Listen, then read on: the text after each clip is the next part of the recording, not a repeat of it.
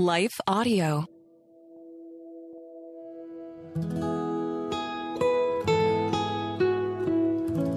Hello and welcome to the Capital Ministries podcast. At Capital Ministries, our mission is to make disciples of Jesus Christ in the political arena throughout the world, and we do this through weekly, in depth discipleship Bible studies.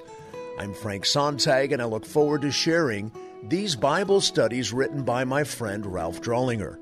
As president and founder of Capital Ministries, Ralph is teaching the same study to three different groups in D.C. this week.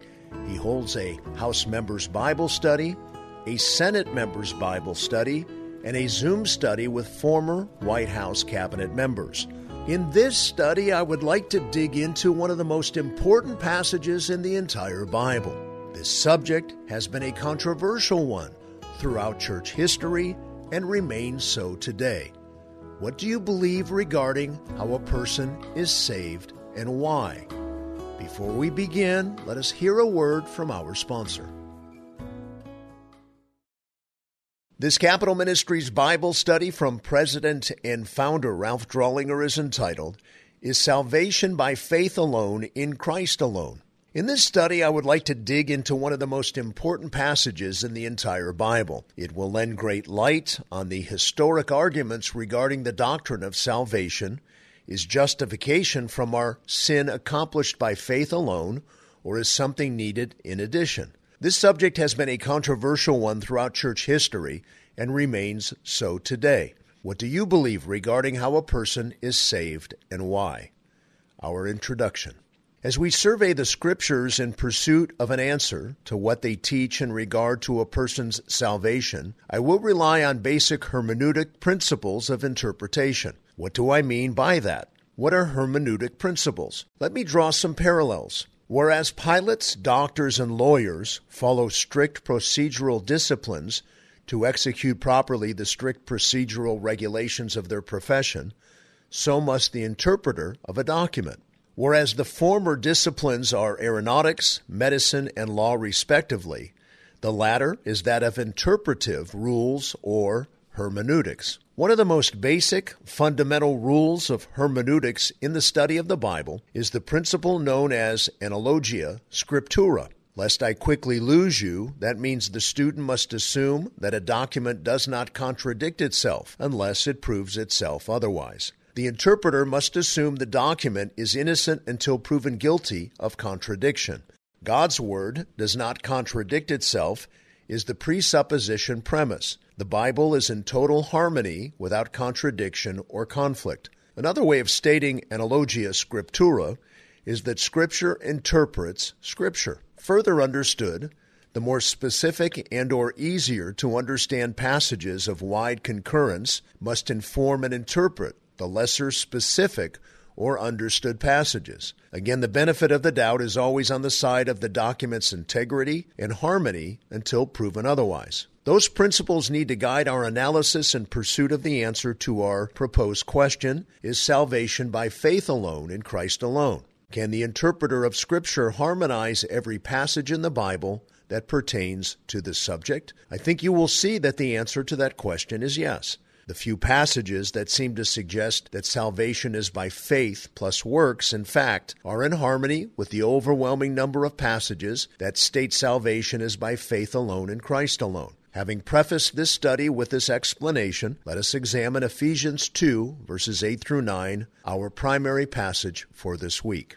The subject For by grace you have been saved through faith, and that not of yourselves, it is the gift of God not as a result of works, so that no one may boast. Without wading into the complex details of the Greek language structure of this passage and losing you before making conclusions, please allow me to paraphrase it at the beginning of the study. What the Apostle Paul is communicating to the believers at the church in Ephesus is this For by grace you have been saved through faith and even that faith is not from yourselves, it too is the gift of God, not as a result of works, so that no one may boast. What Paul states to the Ephesians about the biblically revealed formula of salvation is in prose of classic contrast construction. Salvation is not based on man's efforts, but rather on God's graciousness. As we shall examine in survey form throughout what follows, this is the one singular answer, i.e., the analogia scriptura that resonates throughout all the pages of Scripture. Again, we can harmonize the several passages in the Bible that we might think are in seeming contradiction to this overwhelming singular voice of God's Word relative to this particular subject. This we will do under the fourth point of my outline titled The Suspect. The Survey. The basis of salvation is a major doctrinal issue requiring essential clarity. This study is aimed at helping you to ascertain what you believe about your own salvation and if it squares with God's Word or not. What follows is a biblical survey of pertinent passages, allowing the compendium of analogous Scripture to speak for itself. I will intentionally overwhelm you with the number of passages that essentially say the same thing. I know of no other way to make my point with as much persuasion. Note my comments along the way that are intended to help you better understand what the passage is saying. A. Genesis chapter 15 verse 6. Then he, Abraham, believed in the Lord, and he reckoned it to him as righteousness. Here in the Old Testament is the formula of salvation. There is no mention of good works. Notwithstanding, years later, Abraham was willing to offer Isaac, displaying the genuineness of his faith by his obedience to God, by his works. Important to our question of, is salvation by faith alone in Christ alone? It must be noted that Abraham's good works were not a part of God's pronouncement that Abraham was declaratively righteous in his standing before him. Critically important, Abraham was reckoned righteous singularly based on faith. Cross reference James 2 20 through 23, Hebrews 11 17 through 19, and Romans chapter 4, verse 3. B. Habakkuk 2, verse 4. Behold, as for the proud one, his soul is not right within him, but the righteous will live by his faith. One of the main emphases of this Old Testament book is that the proud trust in themselves, their self effort or works, whereas the humble live by faith, trusting in God. This simple biblical contrast surfaces repeatedly throughout the entire Bible. See Matthew 121. She will bear a son, and you shall call his name Jesus, for he will save his people from their sins. The name Jesus, Yeshua in Hebrew, actually means Savior. Christ, Christos in Greek, means anointed one. In essence, Jesus' God given name, cross reference Luke 1 30 through 31, encompasses his God anointed mission to save people from their sins. Fundamentally expressed herein, salvation then is through a person, not a system. Jesus' name itself implies that salvation is achieved by God's doing versus man's efforts. D. Matthew 18, verses 3b through 4. Scripture says, Truly I say to you, unless you are converted and become like children, you will not enter the kingdom of heaven. Whoever then humbles himself as this child, he is the greatest in the kingdom of heaven. The scripture is a beautiful characterization of salvation. Why? How does this relate to the question in the title of this week's study? Children have no resources, accomplishments, or self merit to offer God. Rather, it is their helpless, dependent humility and trust that Jesus commends, warranting salvation. E. Mark 1 14b through 15. Jesus came into Galilee, preaching the gospel of God and saying, The time is fulfilled, and the kingdom of God is at hand. Repent and believe in the gospel. The two ingredients necessary for salvation listed by Jesus are repent and believe in the gospel. Important to note from other passages is this both repentance and belief are in and of themselves gifts from God. Acts chapter 11 verse 18 evidences this truth. It says, "When they heard this, they quieted down and glorified God, saying, Well then, God has granted to the Gentiles also the repentance that leads to life." God then is the one who generates repentance in the heart of the individual.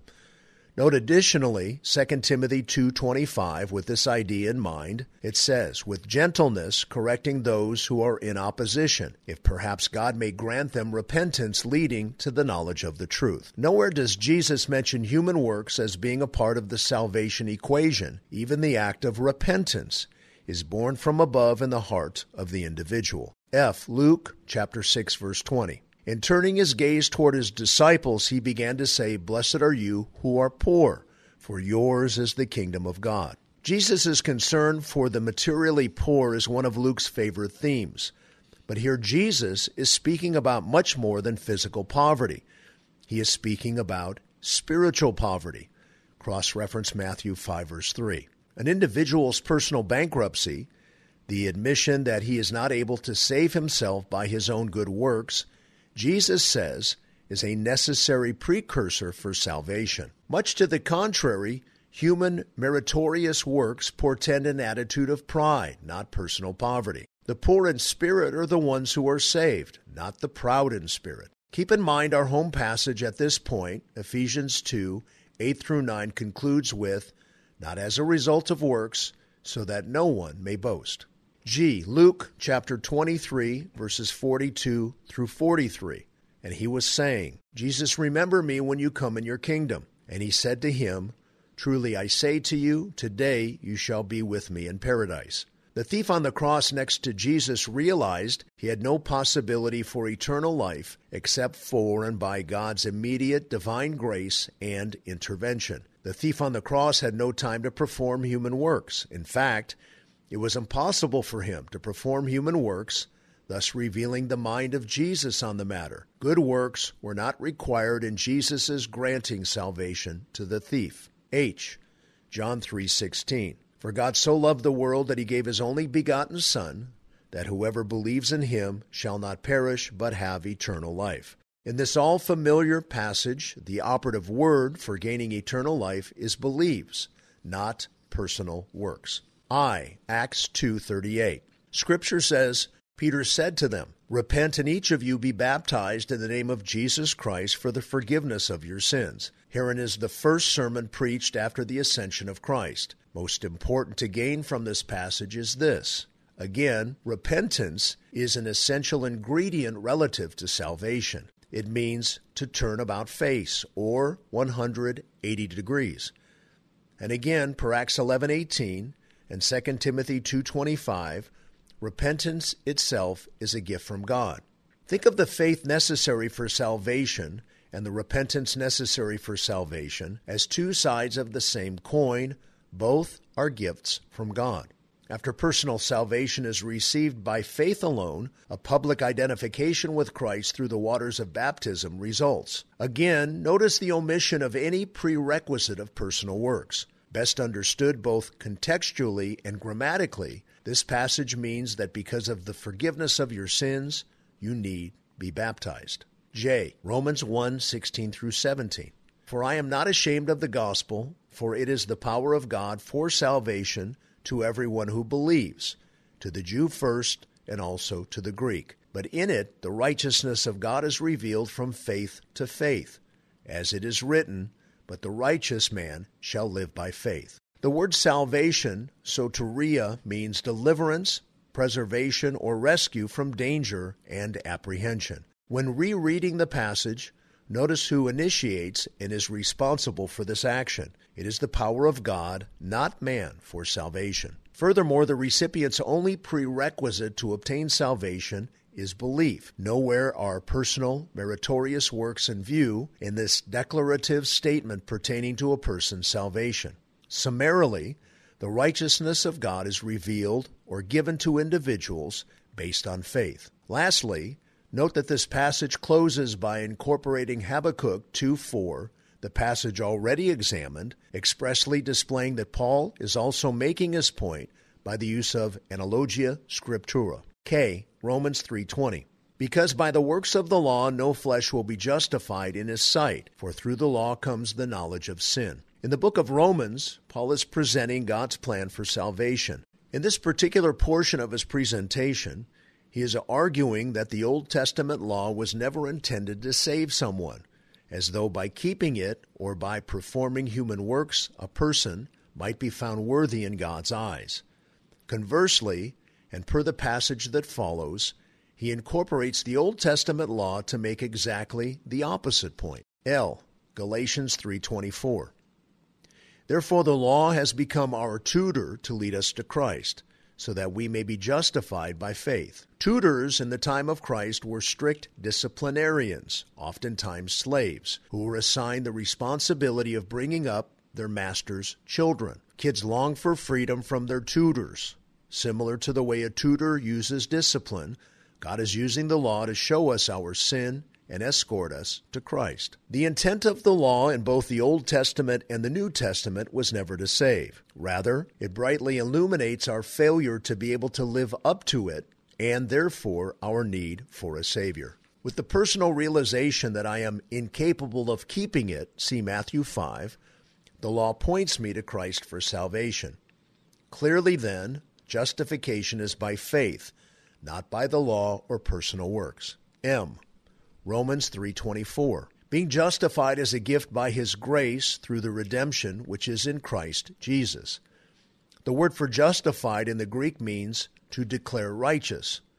The passage expressly states that such a declaration is both a gift and the gift in Christ Jesus. Further, the Greek word for redemption, which derives its meaning from the slave market, meant to pay the necessary ransom in order to assure a slave's freedom. This powerful picture informs the biblical doctrine of salvation. Putting the two words together clearly indicates that salvation is a gift by and from the grace of God to you. Human works are not evident anywhere in this profoundly insightful passage on the subject. In Romans chapter 5 verse 1. Therefore having been justified by faith, we have peace with God through our Lord Jesus Christ. The Greek word for having been justified is in the perfect tense, which means something that happened in the past and has an ongoing impact in the present or future.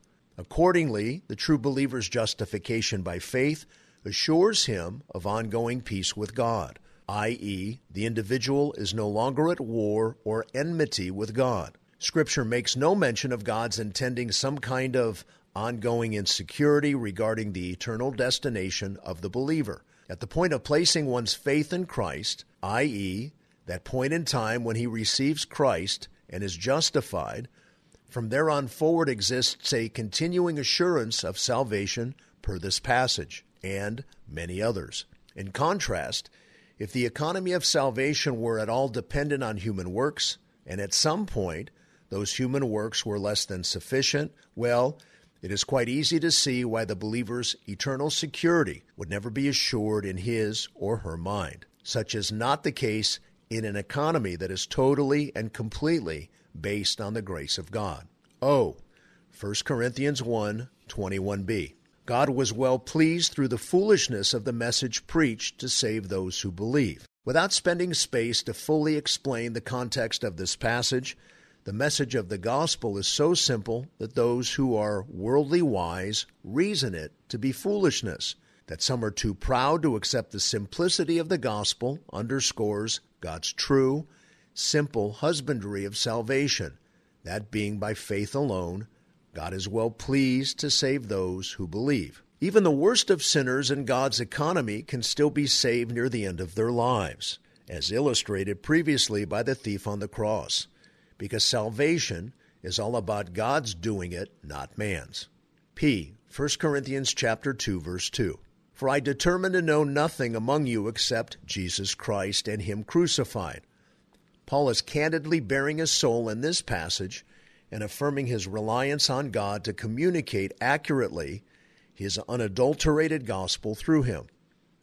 Note from Paul's perspective that there is no big formula for achieving salvation he determined to know nothing else. In his preaching and teaching, there is nothing else for him to say but this. There is no long list of things a person must do or check off in order to be saved. Salvation is all about what Christ did on our behalf. It is simple. Q. 2 Corinthians 5:19.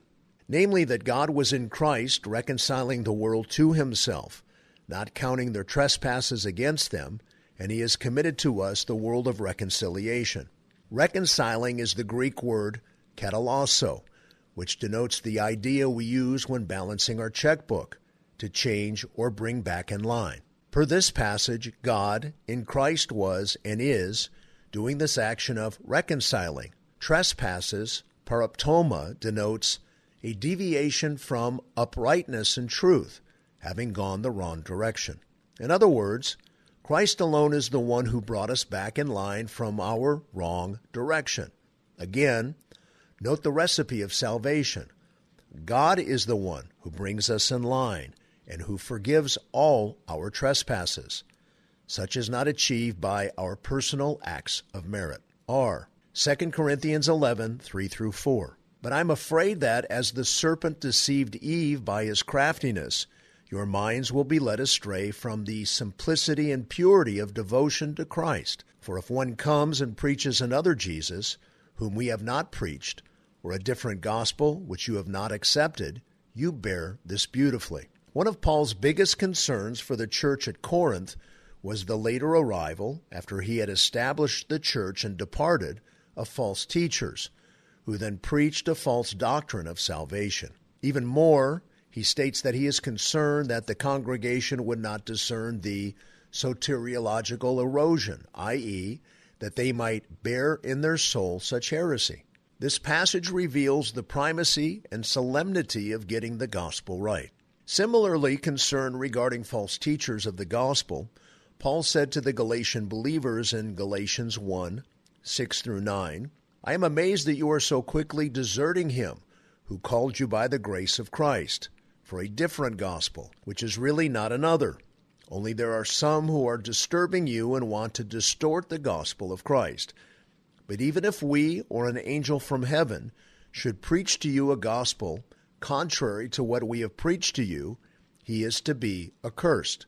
As we have said before, so I say again now if any man is preaching to you a gospel contrary to what you received, he is to be accursed. These passages serve to underscore what constitutes the gospel that salvation is by faith alone, in Christ alone, and are overwhelmingly important. We must correctly understand the doctrine of salvation in order to be saved. S. Galatians chapter 2 verse 16. Nevertheless, knowing that a man is not justified by the works of the law, but through faith in Christ Jesus, even we have believed in Christ Jesus so that we may be justified by faith in Christ and not by the works of the law, since by the works of the law no flesh will be justified. Similar to the other Galatians passages previously stated, this one becomes self explanatory in light of what we have already studied. It plainly underscores the falsity of a works based soteriology. T. Galatians 3 11 and 13. Now that no one is justified by the law before God is evident. For Christ redeemed us from the curse of the law. People either trust in works righteousness or they are trusting in Christ's righteousness to save themselves. What this passage is declaring is that you are not trusting in Christ at all, if in any part you are trusting in yourself. If that is the case, then Christ's death on the cross was insufficient. Galatians chapter 2 verse 21 puts it this way: I do not nullify the grace of God, for if righteousness comes through the law, then Christ died needlessly. Justification by the law versus justification by faith are mutually exclusive currencies. There is no mixing of the two in God's eyes.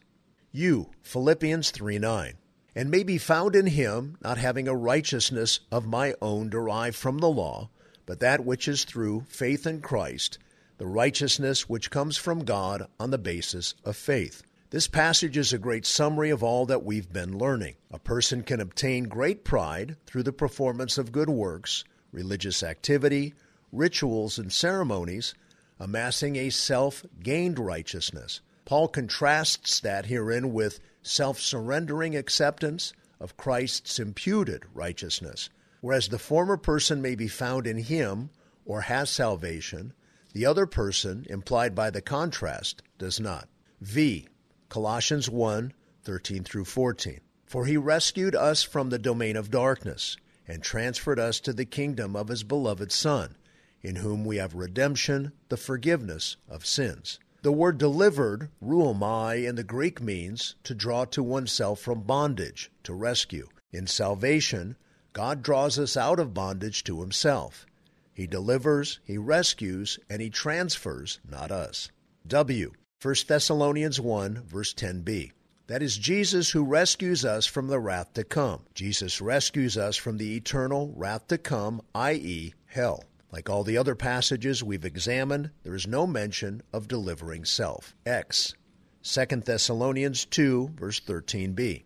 God has chosen you from the beginning for salvation. This insight into salvation is similar to Ephesians 1 4, where it says, Just as He chose us in Him before the foundation of the world. This foretells who plays what role in salvation. If God foreordained salvation long before, and these passages state that in no unmistakable terms, then you cannot infer that salvation is something you decided to achieve on your own, i.e., self works based. To infer that a person gains heaven by self effort is to negate and gut the clarion declaration of these passages. Y? 1 Timothy 1:15.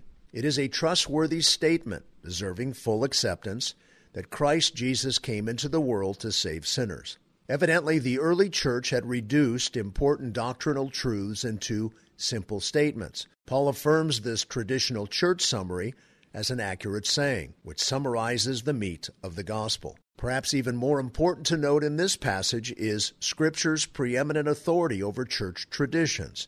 Cross reference 1 Timothy 3 1, 4 9, 2 Timothy 2 11, Titus 3 8. Accordingly, when conflict exists between Scripture and tradition, be it in the personal, familial, or ecclesiastical realm, soteriological or otherwise, Scripture must be the final authority or arbitrator.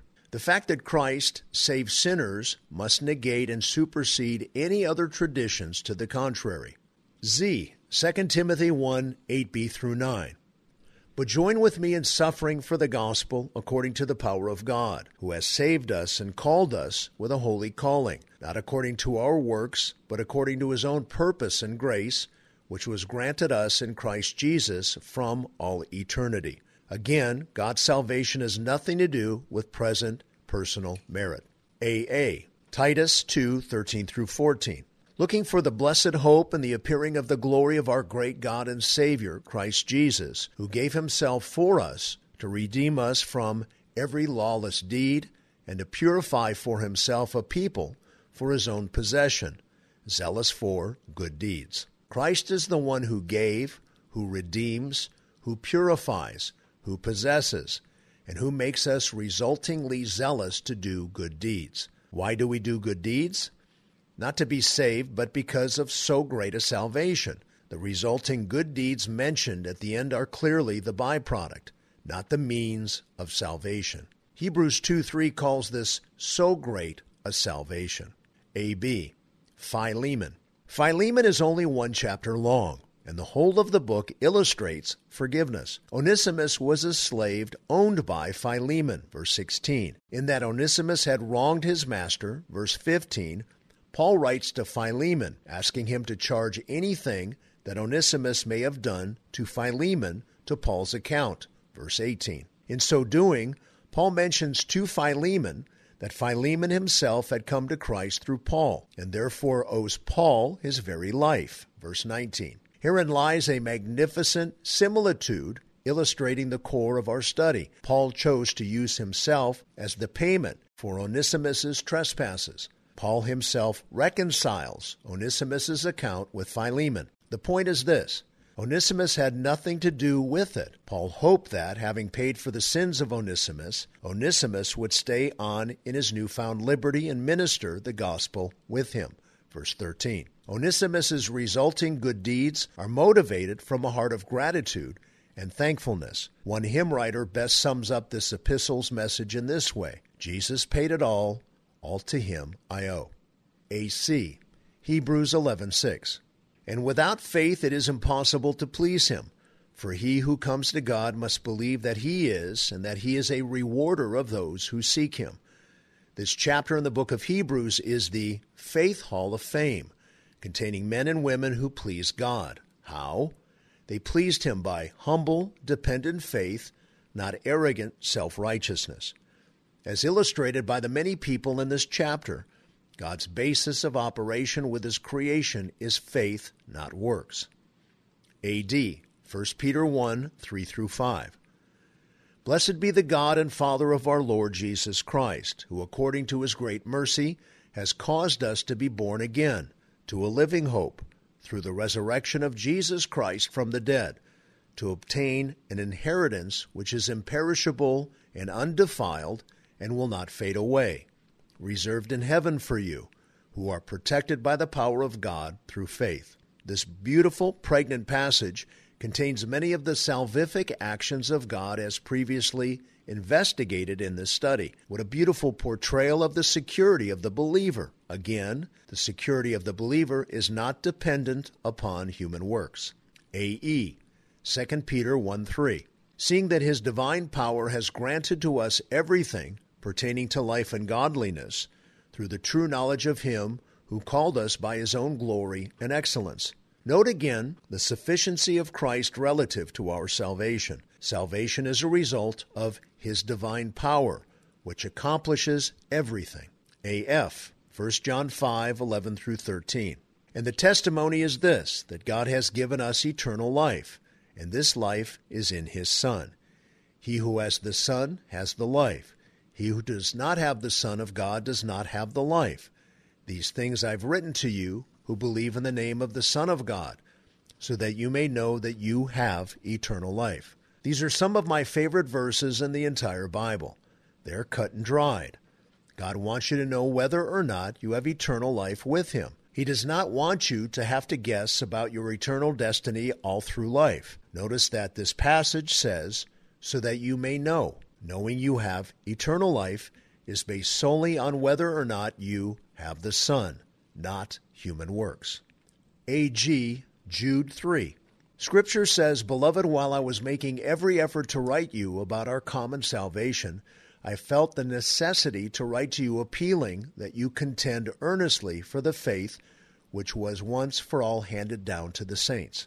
The term the faith refers to the composite of salvation truth, contained through all of Scripture. Cross reference Galatians 1:23, Ephesians 4:5 and 13, Philippians 1:27, 1 Timothy 4:1, as we have thoroughly examined in this study. The verse gives insight into the fact that true believers must be willing to contend, epagonizomai, i.e., confront, attack, and battle those who would adulterate or dilute this analogous tenet throughout biblical soteriology. That is to more than suggest that the biblical formula for salvation must be adhered to, and theological digression into a works based soteriology is totally unacceptable to God. Scripture does not suggest that God has much wiggle room on the doctrine of salvation, my friend. Additionally, this verse states that the gospel, as given in the Scripture, is complete. It is once for all delivered to the saints. Scriptures have no more additions, redefinitions, or differing interpretations coming from some other, later, outside, extra biblical source, delivered or handed down by the apostles and prophets in their respective eras. Scripture is today complete and resolved on soteriology, as on all other Bible doctrines. A.H. Revelation 17, verse A.B. And those who dwell on the earth, whose name has not been written in the book of life from the foundation of the world, will wonder. The redeemed are known by God from the foundation of the world and are written in his book of life. Again, this verse illustrates God's doing versus man's in salvation. As you can see by our lengthy yet persuasive survey, the scriptures are analogous on the fact that, for by grace you have been saved through faith, and that not of yourselves, it is the gift of God, not as a result of works, so that no one may boast. All man must do is respond in faith, which includes repenting of sin and receiving Jesus Christ's work on his or her behalf, thereby receiving God's free gift of salvation. Cross reference John 1:12 and Ephesians 1:13. To suggest that salvation be otherwise is a very dangerous proposition one in direct contradiction to the whole counsel of God. Having only scratched the biblical surface of soteriology, but enough to garner the homogeneity of its teaching, let us now move to examine other passages often used to teach a contrary form of salvation. I will comment on each. The suspect. A. James 2:26b. Faith without works is dead. The book of James addresses phony faith as does Matthew 7:21, wherein Jesus states, "Not everyone who says to me, Lord, Lord, will enter the kingdom of heaven, but he who does the will of my Father, who is in heaven, will enter." How is anyone to ascertain true faith from phony faith according to the Bible? Matthew 7:20 answers, "You will know them by their fruits." James in his own way of expressing himself is making the same point. Faith that has no accompanying outward manifestations is fraudulent. Good works always accompany genuine saving faith, says James. In Genesis 22, Abraham was willing to offer Isaac as an expression of his genuine faith. This external manifestation of obedience directly related to his internal salvation, as recorded in Genesis 15, one of the first passages we examined. James's epistle has been greatly misunderstood throughout church history, including the Reformation period, as if to think what it taught contradicted salvation by faith alone. Rather, the book emphasizes the fact that outward manifestations or personal, meritorious works always accompany genuine saving faith. Conversely, this passage does not at all mean that faith must have works in addition in order to achieve salvation. That would contradict the remainder of Scripture, as we have clearly listened to and seen. It would violate the hermeneutical principle of analogia scriptura. To look at it another way, if God wanted to warn us about phony faith, how else could he have said it without our possible misunderstanding of his intent? B. Matthew 25, verses 45 through 46. He will answer them, Truly I say to you, to the extent that you did not do it to one of the least of these, feeding the hungry, clothing the needy, taking care of the sick, and visiting prisoners, you did not do it to me. These will go away into everlasting punishment. In this lengthy passage, there is seeming textual evidence for the insecurity of salvation. Supposedly, this text evidences the fact that we must continue to perform good works right up until the end of our life in order to be sure about obtaining everlasting life. The problem with this understanding stems from misinterpreting the earlier part of the passage. If we assume that feeding the hungry, clothing the needy, taking care of the sick, and visiting prisoners are meritorious acts in verses 35 and 36, which we need to perform for salvation, then the aforesaid conclusion would be fitting. However, if the acts listed are the fruit stemming from God's gift of salvation, then our interpretation of the concluding verses is entirely different. The latter is the case because verse 34 states, Come, you who are blessed of my Father, inherit the kingdom prepared for you from the foundation of the world, i.e., the deeds listed are not God's basis for our entering eternal life. Rather, they are the fruits being manifest relative to God's bestowal of grace, those blessed of my Father. Accordingly, the later non present fruit only serves to indicate that the person lacked saving faith in the first place. Those with no fruit do not possess saving faith. You will know them by their fruits. Matthew 7, verse 16. Moreover, those with no saving faith do not possess justification for their sin. Lastly, those with no justification of sin do not possess eternal security and will go away into everlasting punishment. The simple understanding of this seemingly problematic passage, although somewhat hard to explain herein, can certainly be understood as analogous with the remainder of Scripture. See 1 John chapter 2 verse 9. The one who says he is in the light and yet hates his brother is in the darkness until now. Attempts to interpret this passage might indicate that salvation has no assurances. Such an interpretation, however, precludes a working understanding of the Greek language, specifically tenses. Greek language tenses are more definitive and precise than are those of English.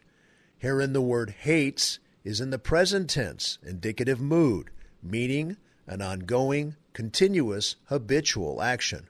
Furthermore, like some of the other passages we have examined, the context of this one relates to detecting phonies. Therefore, the meaning of this passage goes something like this The one who says he is in the light and yet continually habitually hates his brother isn't really saved. After all, again, you will know them by their fruits. Matthew chapter 7 verse 20. Again, repeatedly accompanying true saving faith is always obedience to Christ. Lastly, note that a working knowledge of the Greek present tense is important to understanding all of John's epistles. D. 1 Corinthians 9:27. But I discipline my body and make it my slave, so that after I have preached to others, I myself will not be disqualified. Some have used this passage to indicate that Paul was personally unsure about his eternal security. The context pertains not to that, however, but to Paul's ministering to others. Specifically, earlier in verses 19 and 22, he talks about his desire to win others to Christ. In so doing, he disciplines his physical body and his flesh to avoid disqualification after preaching and winning others to Christ. More precisely, he could be talking about sexual sins, which would definitely disqualify someone from a preaching ministry. Cross reference Psalm 101 verse 6, Proverbs 6:33, 1 Timothy 3:2, and Titus chapter 1 verse 6. In summary, contextually, his comments do not relate to his eternal security, but rather his continuing in ministry. Preaching, not salvation, is the subject of the passage. To interpret the passage as soteriological creates a huge Pauline contradiction in theology, in light of all else Paul taught in this previous survey. E. Philippians 2:12. So then, my beloved, just as you have always obeyed, not as in my presence only, but now much more in my absence, work out your salvation with fear and trembling. The tense of the Greek verb work out has the idea of to continue working to bring something to fulfillment or completion. Verse 13 goes on to say, For it is God who is continually at work in you, both to will and to work for his good pleasure. Paul instructs the believers in the church of Philippi to continue to submit their lives to God as He is working on them, and to do so with a continuing attitude of fear and trembling. That means a healthy fear of not ever wanting to offend God, coupled with awesome respect for the one who saved you. This passage clearly does not mean working to attain salvation. Otherwise, Paul would not mention that God was working in them in the same space. The context of this passage relates to the doctrine of sanctification, which is post salvation, not justification itself. F. Matthew 26, verses 27 through 28. And when he had taken a cup and given thanks, he gave it to them, saying, Drink from it, all of you, for this is my blood of the covenant, which is poured out for many for forgiveness of sins. This passage raises the additional related question is communion salvific or symbolic? Does a person have to receive communion or continue to receive communion in order to be saved or maintain being saved? Is communion a human work that must continually be performed in order to obtain salvation? 1 Corinthians 11, 23 through 26 sheds light in answer to this question. Therein, Paul interprets communion to be something believers do in remembrance of him for as often as you eat this bread and drink the cup, you proclaim the Lord's death until he comes. Verse 26. Important to observe in and from this passage, neither Paul nor Jesus Christ say anything about communions being salvific. Christ's actual blood, which he is referring to here, shed on the cross for our sins, is the specific agent of forgiveness. Biblically understood, communion symbolizes salvation and the forgiveness of sin thereafter, in a way similar to the way rings signify marriage thereafter. Communion and rings are responsive, not causal. Critically, Jesus was not saying that the bread and the wine were literally his body and his blood. Rather, they are symbols of remembrance. The cup of wine was not Jesus' actual blood any more than Jesus was an actual lamb, a door, or a vine even though he is figuratively called such in John 1:29, 10:7, and 15:5. All are symbols conveying important spiritual truths. Communion is a matter of obedience for the believer post salvation, not a causal ingredient of it. The summary. Does Scripture teach that salvation is by faith alone in Christ alone? Yes.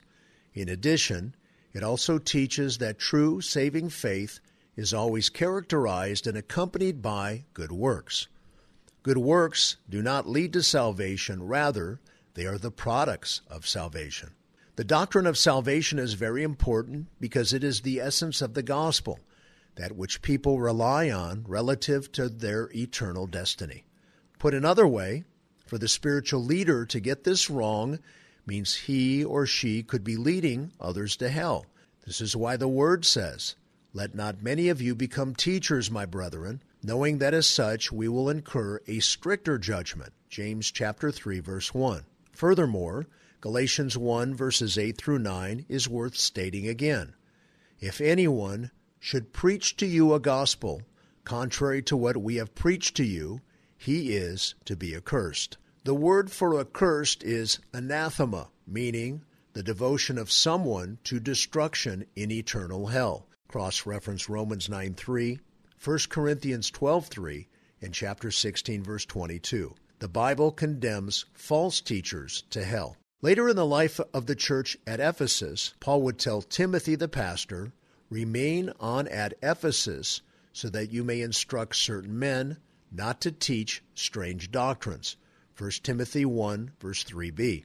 Paul was deeply concerned that the time will come when they will not endure sound doctrine, but wanting to have their ears tickled, they will accumulate for themselves teachers in accordance to their own desires and will turn away their ears from the truth and will turn aside to myths. 2 Timothy 4 3 through 4. Indeed, that had happened, cross reference 120, by the time he wrote 1 Timothy. Accordingly, Timothy was to be about preach and preaching the word, chapter 4, verse 2. He was to reprove, rebuke, exhort with great patience and instruction in this specific regard. Additionally, much of Peter's second epistle and the second epistle to Corinth relate to the same problem of the false teaching of salvation. Beloved in the U.S. Capitol, this was a very serious matter in the past and remains so today. Teaching the Word, especially relative to the doctrine of salvation, is a grave and heavy responsibility. That is why I have gone so long in my notes in this study. We must get this right and not tolerate other ministries that err at this point. This is as serious as it gets. My prayer is that this study will have caused you to contemplate and perhaps rethink your soteriology if need be. Determine who and or what you are relying on for your salvation, God or yourself. Is your doctrine of salvation squared away with all these copious Bible passages? Moreover, if you are relying on your own good deeds to get yourself to heaven, in whole or in part, then you need to repent of your sin of pride and ask Christ into your life today. See you at the Bible study this week. Friends, I encourage you to find more studies like this one on the Capitol Ministries website, which is capmin.org. There you can also learn about in depth weekly discipleship Bible studies taking place in capitals throughout our nation and around the world. You may be called to lead such studies with public servants in your community. Thanks to the team at Life Audio for their partnership with us on the podcast. Here at lifeaudio.com, you will also find more faith centered podcasts. And this concludes our Bible study. May God bless you deeply. Thank you for all you do in our great country. And on the Hill, this is Frank Sontag.